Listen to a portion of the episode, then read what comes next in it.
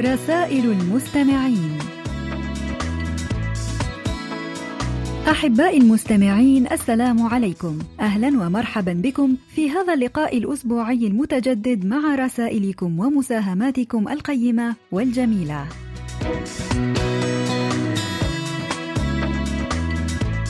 ونشكركم أصدقائي الأعزاء على تعليقاتكم حول الموضوع الذي طرحناه الأسبوع الماضي وهو شهد العالم تغييرات جذرية في تفاصيل الحياة اليومية بسبب جائحة كورونا في رأيك أي هذه التغييرات كان تغييرا للأفضل ويجب الإبقاء عليه حتى بعد انتهاء الجائحة؟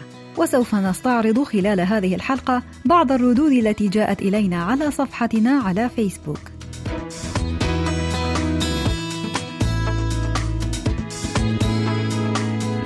اكتبوا لنا أيها الأصدقاء على صفحة القسم العربي على فيسبوك. وأيضا إذا كان لديكم مقترحات بأفكار ترغبون في مناقشتها عبر البرنامج أرجو منكم إرسالها إلى بريد القسم العربي أو إلى ركن رسائل المستمعين.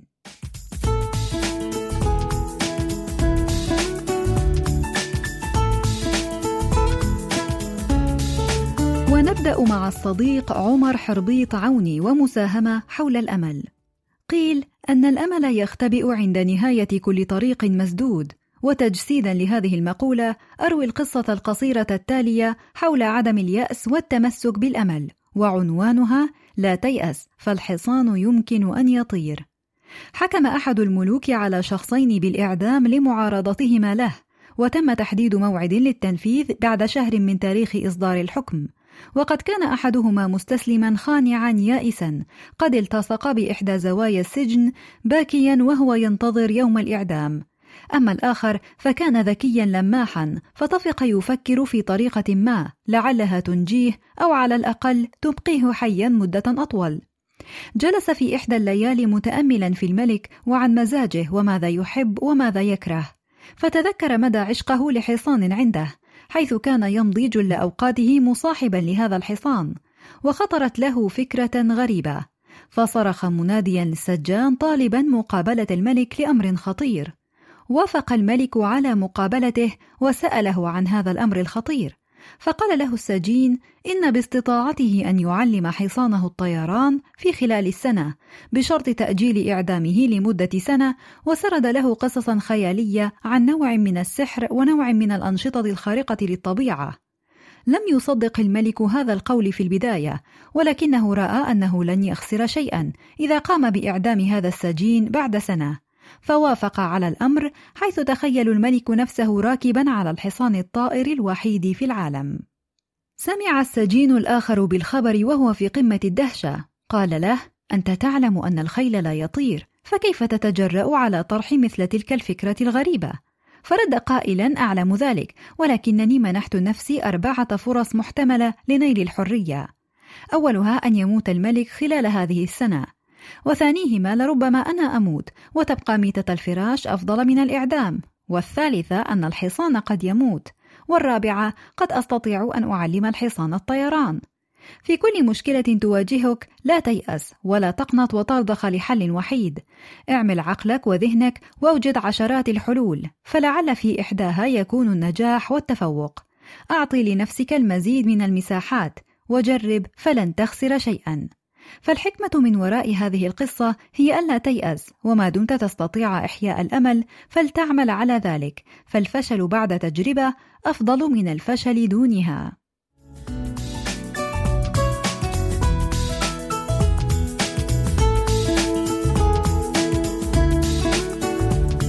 حان الآن موعد فاصل غنائي مع أغنية سارانغ هانن تانشينكي أو إليك حبيبي للمطرب بول كيم.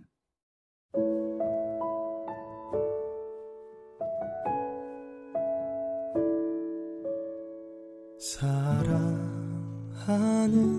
당신께 하고픈 말이 있어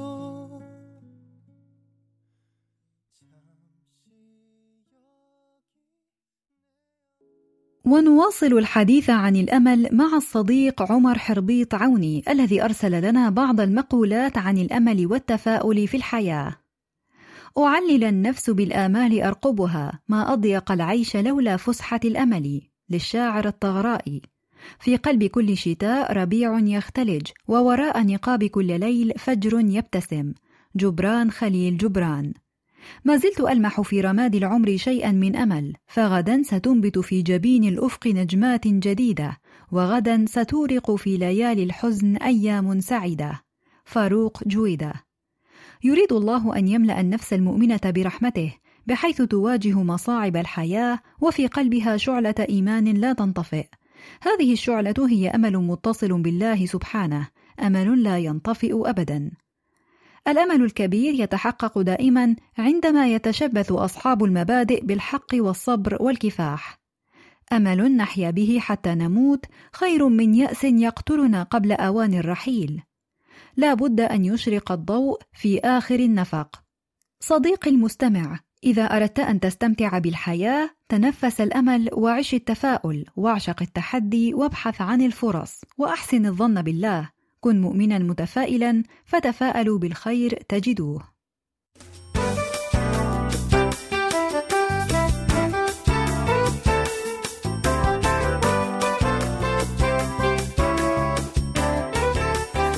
ومن الجزائر أرسل إلينا الصديق علي بن شهرة المساهمة التالية عن الربيع. يقول صفي الدين الحلي ورد الربيع فمرحبا بوروده وبنور بهجته ونور وروده.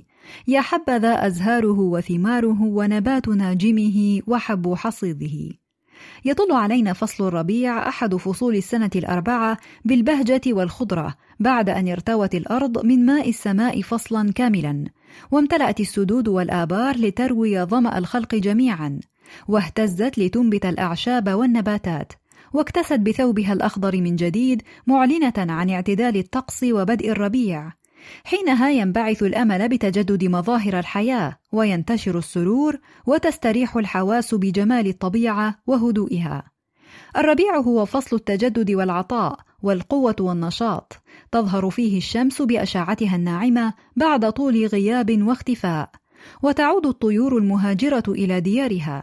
إنه الفصل الذي تنمو فيه البراعم والأشجار وتزهو فيه ورود اللوز والكرز لتنشر رائحتها الجميلة في كل مكان. وتظهر فيه الفراشات بأجمل الألوان لترسم أجمل لوحة فنية طبيعية مع زقزقة العصافير التي تحلق فوق جداول الماء والأنهار. بما ينعكس عليها من أشعة شمس ذهبية. إنه فصل الحواس واللحظات الجميلة. فمناظره الخلابة تحرك العيون وأصوات المياه الجارية تطرب الآذان.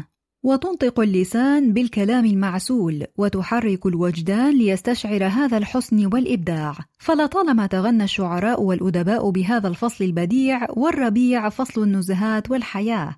حيث تنطلق الأسر في الربوع الخضراء لتستنشق عليل الهواء وتستمتع بجمال المخلوقات وفيه تكثر المناسبات فيحتفى بيوم الأم ويوم الكرامة ويوم العمال وفيه يتوافد السياح والمغتربون ليعيشوا أجواء الطبيعة الجميلة. نشكرك على هذه المساهمة المبهجة وهنيئا لنا جميعا بفصل الربيع.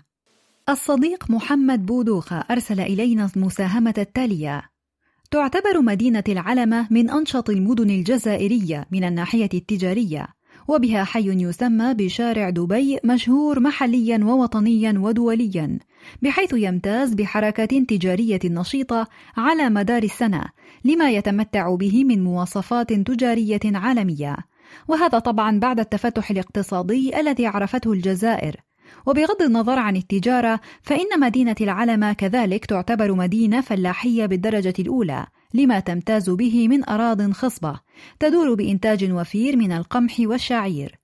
كما أن مدينة العلمة تعتبر منطقة سياحية ويجاورها على بعد حوالي 24 كيلومتر جنوبا حمام السخن المعدني والذي يزوره آلاف السياح سنويا لما فيه من خصائص علاجية نافعة.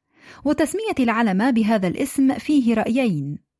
الرأي الأول القائل بأن اسم هذه المدينة يتركب من كلمتين هما على وألماء واعتمادهم في تسميتها بهذا الاسم يعود إلى الزمن السابق حيث كان المارون على هذا المكان يقولون نفك الرحال ونستريح على الماء من أجل سقي مواشيهم وهذا يعود إلى انخفاض المكان ووجود المياه الجوفية وقربها من سطح الأرض بصفتها العنصر الأساسي للحياة.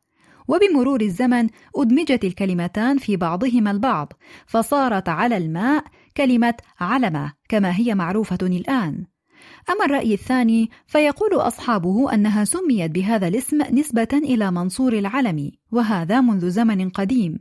وكان قد قدم هذا العالم الجليل من بجاية واستقر في شمال جبل براو ونظرا لما كان يتمتع به من حكمة وعلم ودين فإن أناس كثيرون اجتمعوا حوله فبث فيهم روح العمل والأمن والأخوة ونفرهم مما يؤذيهم ويفرق وحدتهم.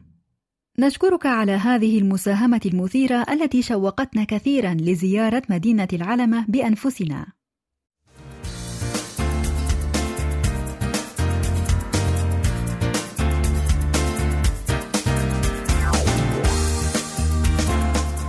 كما أرسل إلينا الصديق سالم حازم سالم مساهمة بعنوان خواطر لا تنسى.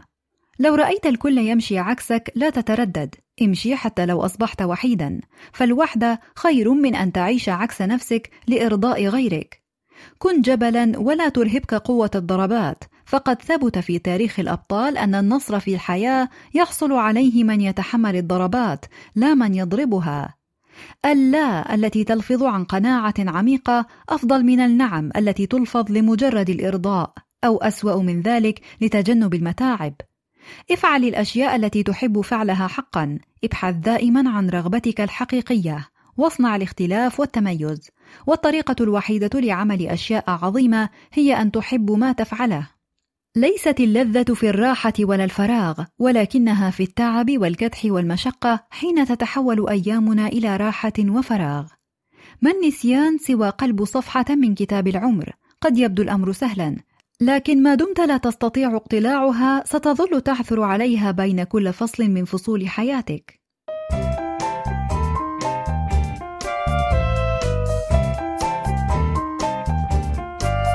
ما رأيكم أن نغير الجو قليلا مع فاصل غنائي وأغنية 밤하늘의 별을 أو نجوم الليل للمطربة كيونغ سو؟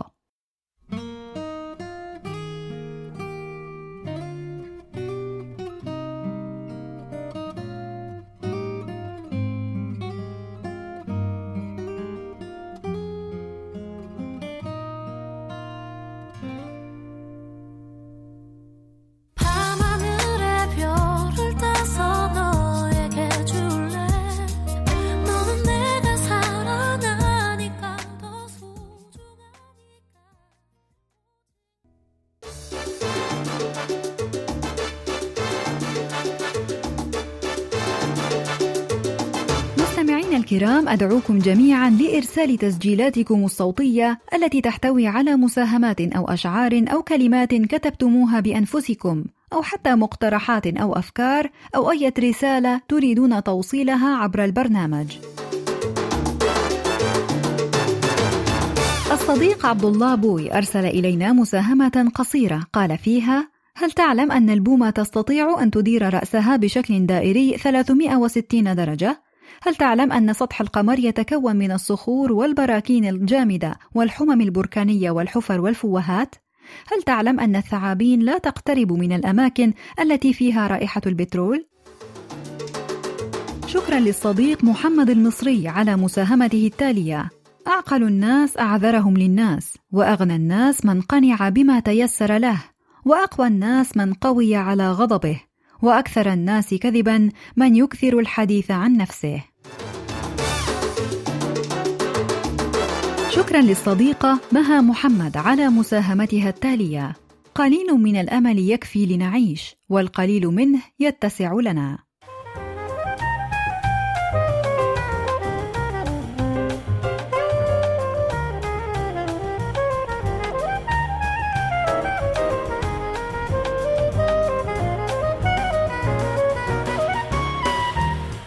ومعنا مساهمة أخرى من الصديق إدريس بوودينا وهي مساهمة شهية عن الفراولة. نقرأها فيما يلي.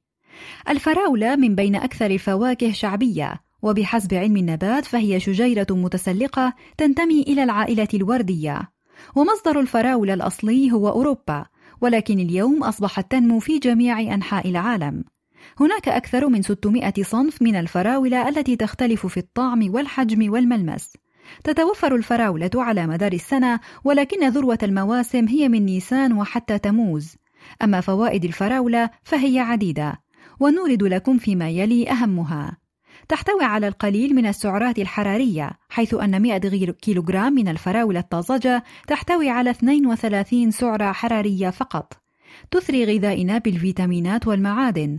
وبهذا فإن إضافة الفراولة الطازجة إلى النظام الغذائي اليومي في شكلها الطبيعي كإضافتها للسلطة أو خلطات العصائر المختلفة تقوي جهازنا المناعي. تحتوي على مجموعة متنوعة من المواد الغذائية على رأسها فيتامين سي. في الواقع ثمانية حبات من الفراولة تحتوي على فيتامين سي أكثر من برتقالة واحدة. وهي غنية بالمواد المضادة للأكسدة التي تحارب الجذور الحرة وتساعد على منع السرطان. وهي مصدر ممتاز لفيتامين كي والمنغنيز وحمض الفوليك والبوتاسيوم والفيتامينات من المجموعة باء والنحاس والمغنيسيوم والأوميغا 3 نشكرك على هذه المساهمة الشهية وندعوكم جميعا لتناول الفراولة. كما أرسل إلينا الصديق طارق سمير أحمد قصة قصيرة مؤثرة نقرأها فيما يلي.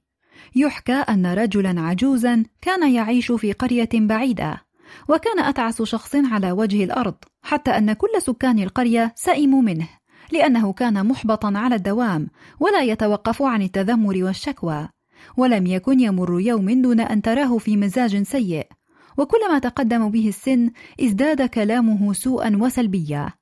كان سكان القرية يتجنبونه قدر الإمكان فسوء حظه أصبح معديا ويستحيل أن يحافظ أي شخص على سعادته بالقرب منه. كان ينشر مشاعر الحزن والتعاسة لكل من حوله. لكن في أحد الأيام حينما بلغ العجوز من العمر ثمانين عاما حدث شيء غريب وبدأت إشاعة عجيبة في الانتشار. الرجل العجوز سعيد اليوم إنه لا يتذمر من شيء والابتسامة ترتسم على محياه بل إن ملامح وجهه قد أشرقت وتغيرت. تجمع القرويون عند منزل العجوز وبادره أحدهم بالسؤال ما الذي حدث لك؟ وهنا أجاب العجوز لا شيء مهم. لقد قضيت من عمري ثمانين عاما أطارد السعادة بلا طائل ثم قررت بعدها أن أعيش من دونها وأن أستمتع بحياتي وحسب ولهذا السبب فأنا سعيد الآن. يا لها من قصة مؤثرة وراءها حكمة مهمة وقد سعد من فهمها.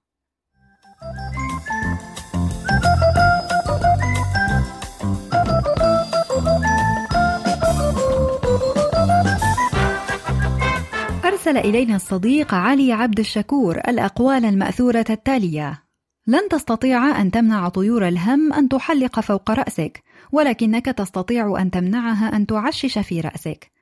طالما أنك ستفكر على أي حال، فكر في أشياء كبيرة جدا.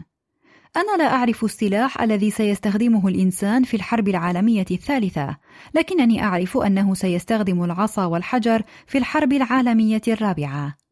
ثلاثة يتشابهون في عقولهم الشاعر والمجنون والمحب.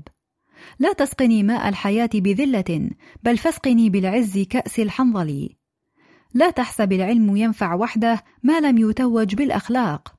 أربعة تصبح بها سيدا على قومك هي الأدب والعلم والعفة والأمانة. إذا استطعت أن تكسب رجلا إلى قضيتك أقنعه بداية بأنك صديقه المخلص. لأننا نتقن الصمت حملونا وزر النوايا. على المرء إذا كان غنيا بالذهب أو المعرفة أن يراعي فقر الآخرين. لا تجعل حياتك كمقال في جريدة ما أروعك عندما تكون بطلا لرواية مشهورة. قد يفشل المرء كثيرا في عمله ولكن لا نعتبره خائنا إلا إذا بدأ يلقي اللوم على غيره.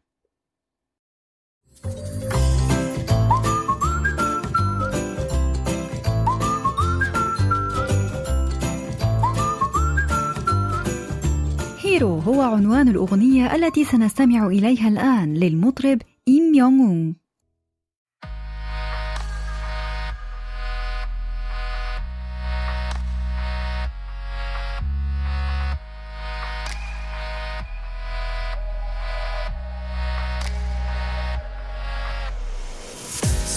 잔인한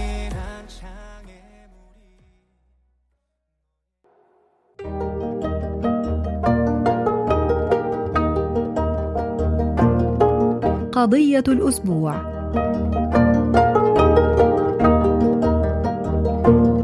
وموضوع هذا الأسبوع هو شهد العالم تغييرات جذرية في تفاصيل الحياة اليومية بسبب جائحة كورونا. في رأيك أي هذه التغييرات كان تغييرا للأفضل ويجب الإبقاء عليه حتى بعد انتهاء الجائحة؟ وسوف نستعرض بعضا من الردود التي أتتنا على صفحتنا على فيسبوك.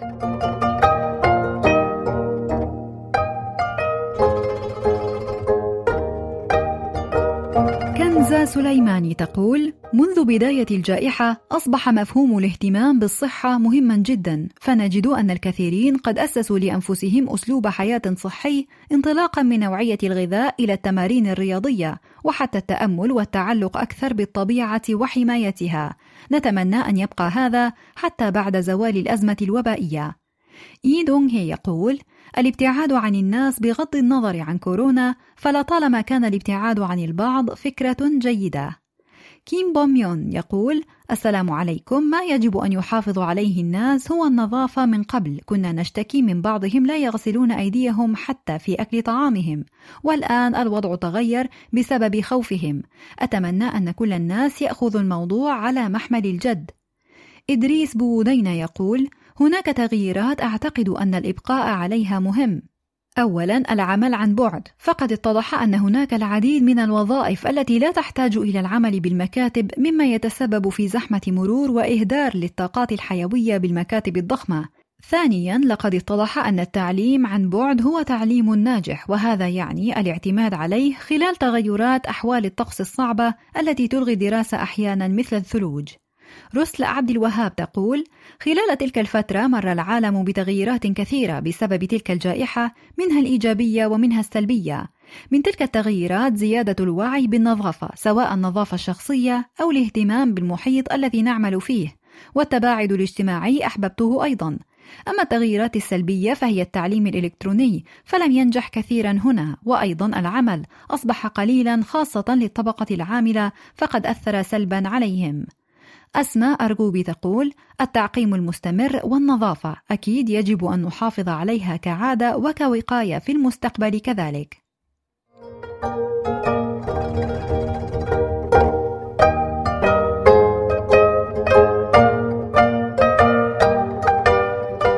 نشكركم أيها الأصدقاء الأعزاء على كل مشاركاتكم القيمة وننتظر منكم المزيد من المشاركات المفيدة والجميلة وسوف نواصل معكم بعد قليل.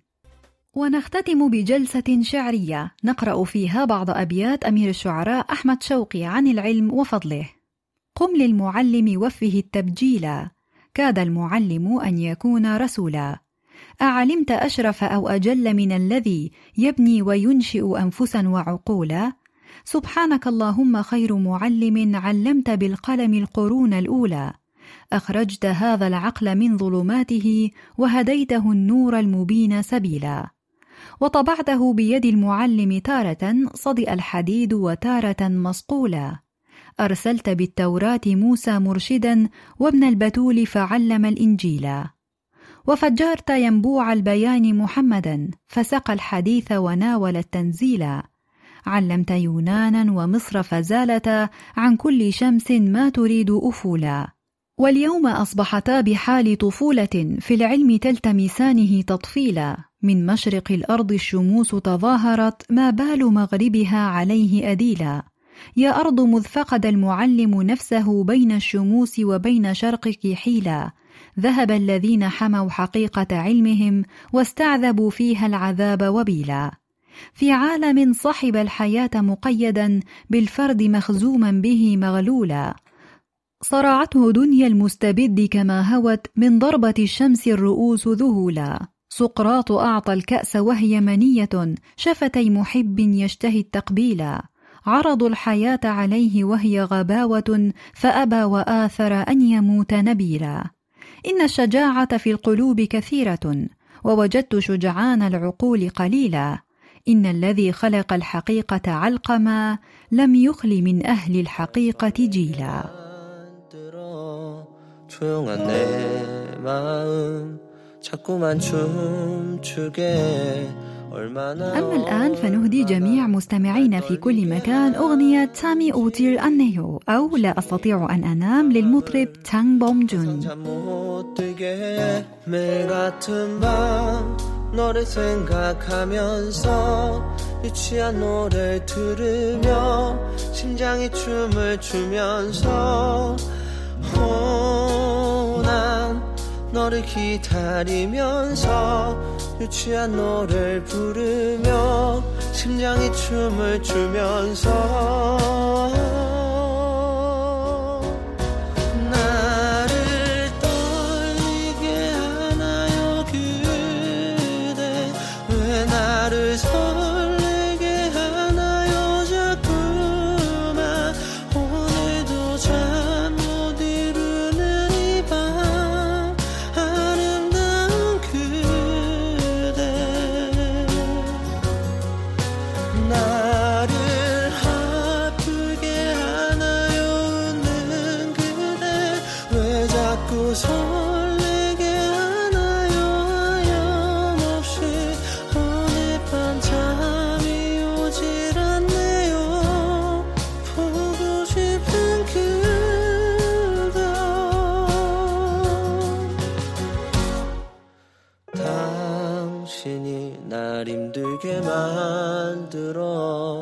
갑자기 내 마음 자꾸만 멍들게.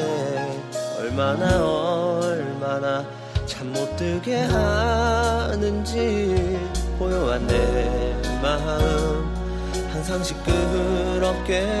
매일 같은 밤 너를 생각하면서 유치한 노래 들으며 심장이 춤을 추면서 너를 기다리면서 유치한 노래를 부르며 심장이 춤을 추면서